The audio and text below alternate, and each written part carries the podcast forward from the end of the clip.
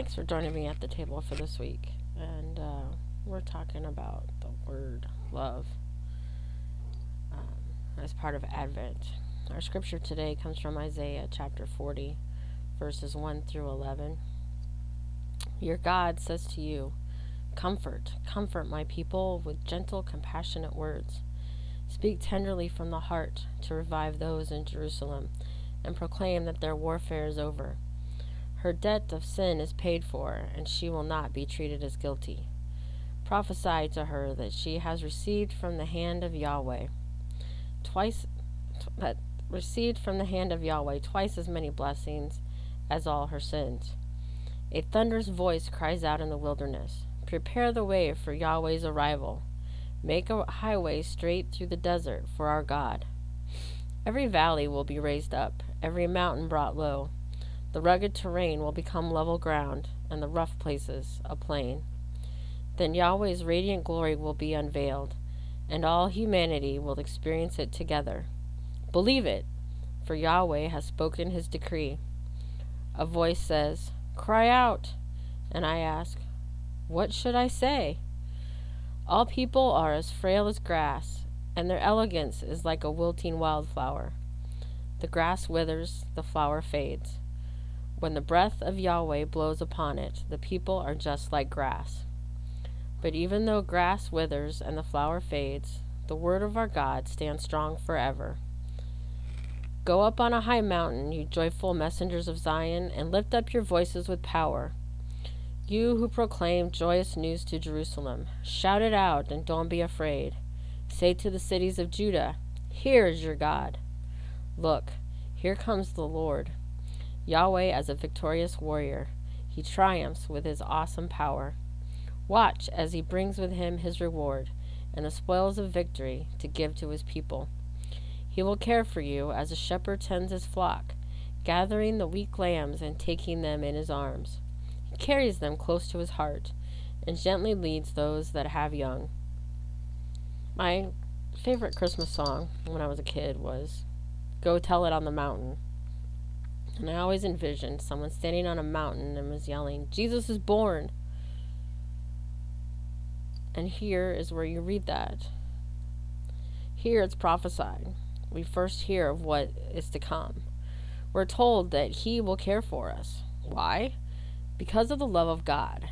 God loves the world so much that He sends His Son to die on a cross for us. What an amazing thought. I read a book a few years ago, and it is called One Word That Will Change Your Life and it's by Jon Gordon, Dan Britton, and Jimmy Page. And there's no relation to the Gordon.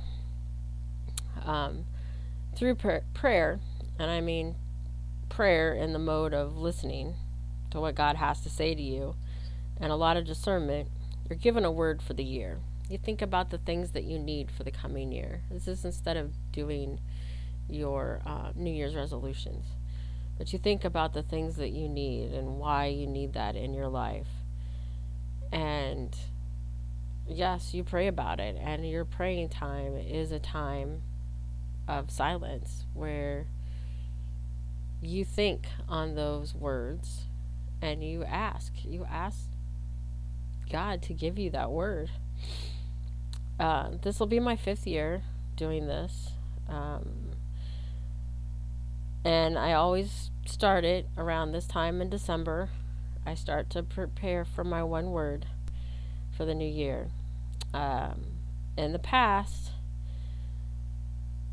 well, my first year was the year of my divorce. And in my marriage, I didn't have any authority whatsoever, not even over myself. And the word authority was shown to me and so that was my word for the year. The next year, my word was okay. And that was really important because that was the year that my mom got really, really ill. And she decided um, that she wasn't going to have treatments anymore.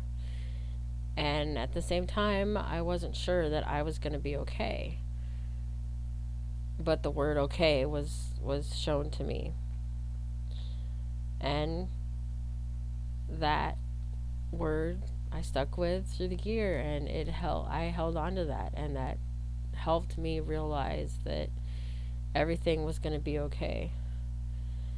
The next year the word was love and this one I struggled and struggled and struggled to get my word. I started in December and it wasn't till actually the beginning of February. And I remember sitting in the library at the school that I worked at and I was on a break and I was just like, you know, God, why? Why haven't you shown me my word? And this teacher who I knew really well comes in and asked about Bob Goff. And I'm like, you know, you mean Bob Ross? And she's like, no, I mean Bob Goff. And I'd never heard of him before. And so I told her, I said, no, I've never heard of Bob Goff before. And she's like, oh my gosh, Sherry, you're a Christian and you don't know who Bob Goff is.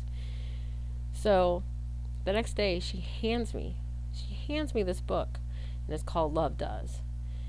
And I'm telling you, I had I had goosebumps go up my arm as she passed the book off to me.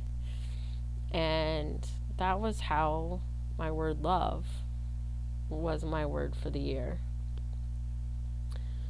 And when you pick your when you are discerning your words, you ask yourself what what things do you need in your life?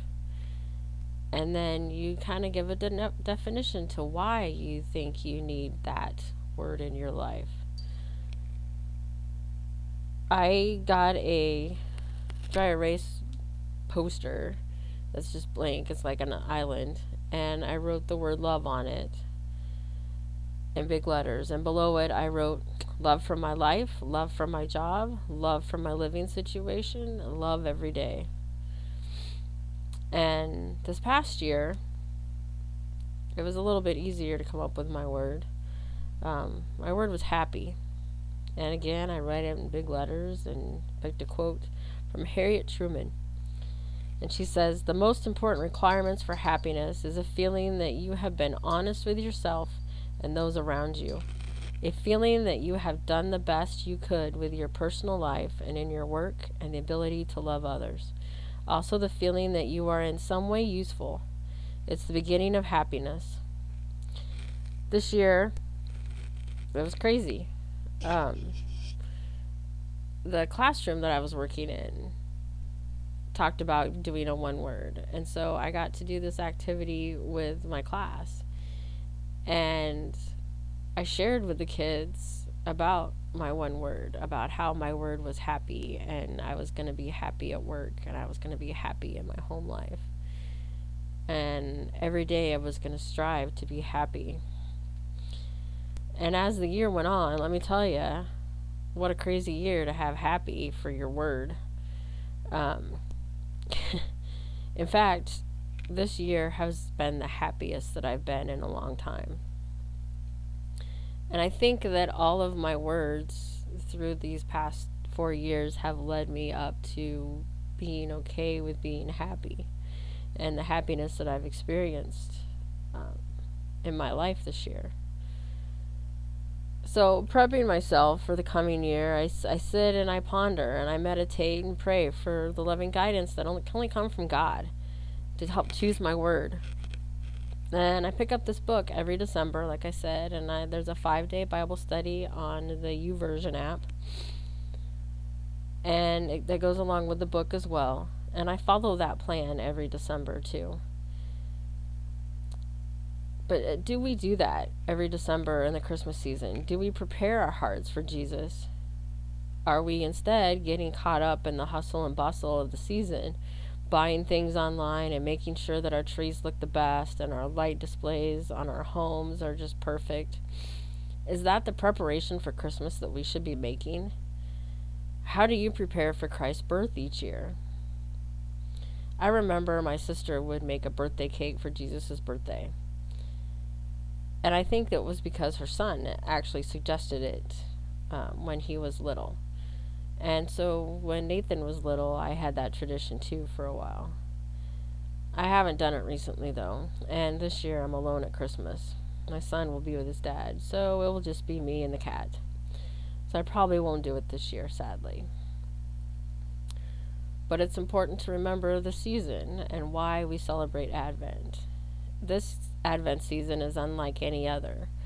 We aren't meeting in buildings on Christmas Eve.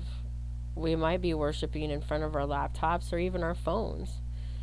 Will you have your family nearby or not?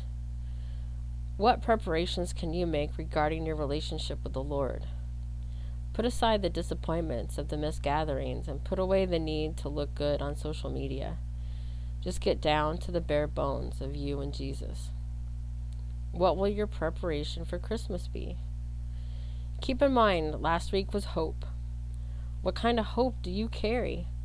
What kind of hope do you still need from Jesus? This week, the Advent theme is love. What does love look like this season?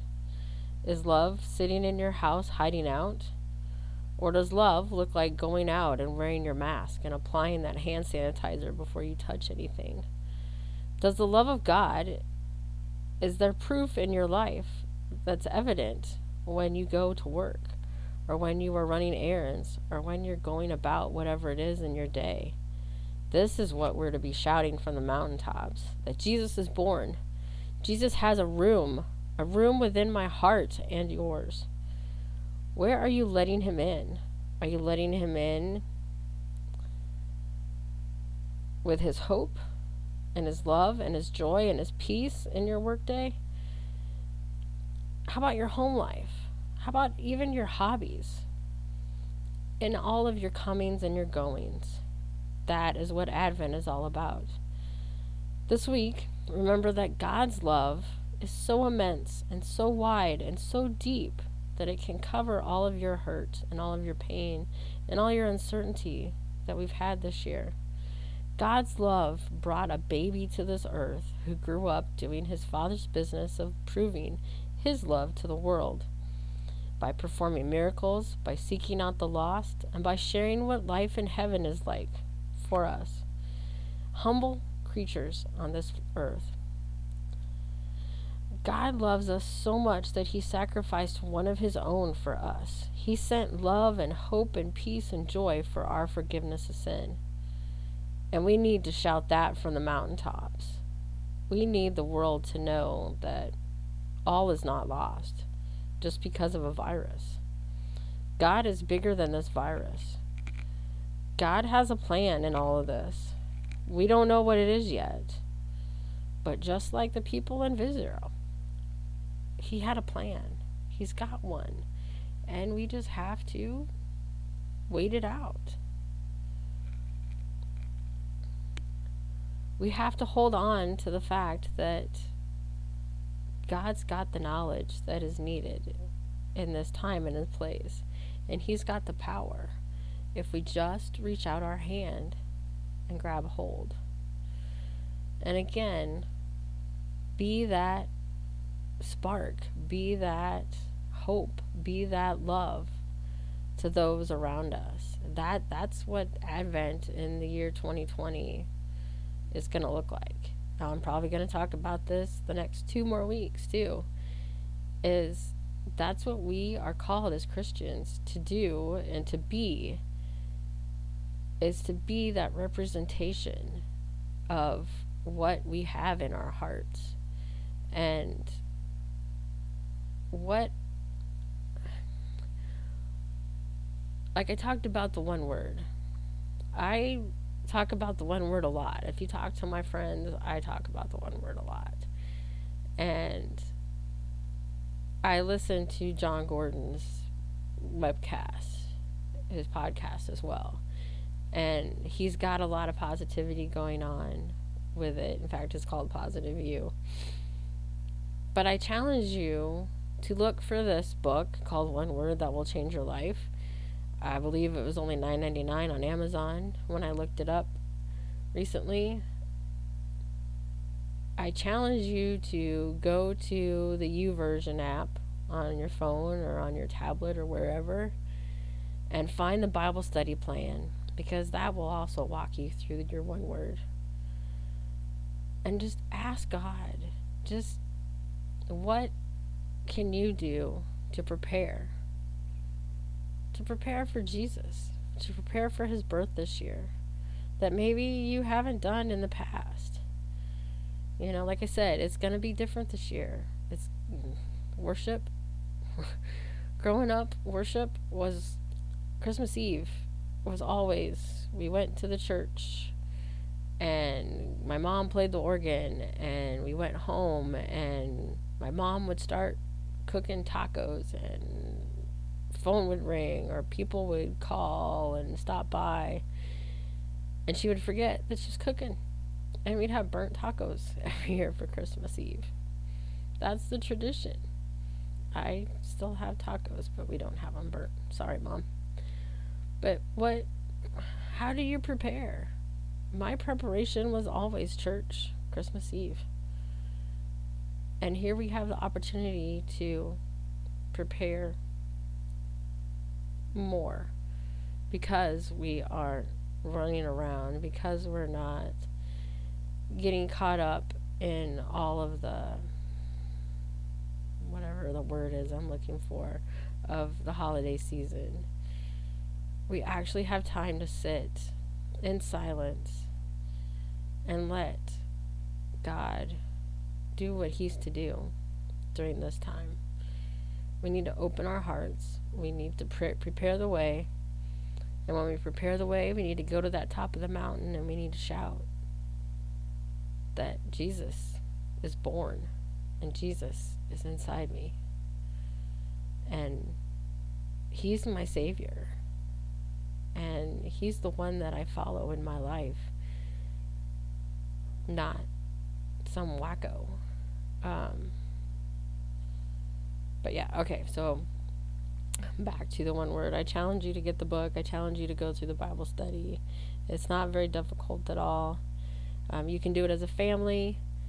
There are um, all sorts of different ways that your one word can be represented and it's really really quite a movement and i hope that you uh, take part in that as part of your preparation as well and don't forget that um, i do this podcast every week and if you'd like to leave feedback or if you'd like to leave a prayer request you can do so at s-g-l-a-t-t-h-e T A B L E at yahoo.com. And if you like this podcast, I ask that you share it with your friends and pass along the word. And if you do, do your one word. Um, email me and share with me your word. So let's close in prayer. I didn't do that last week. I apologize. I didn't do that last week. Um, I really wasn't feeling good last week. No, I don't have COVID. Um, I just have a really, really bad head cold. So, uh, dear Heavenly Father, as I lift my hands towards you, I ask that you bless the people that are listening to this podcast and that you be with them this week as they prepare for for your son's birth. Even though this happened 2000 years ago, Lord, we every year need to come before you and prepare for this once again.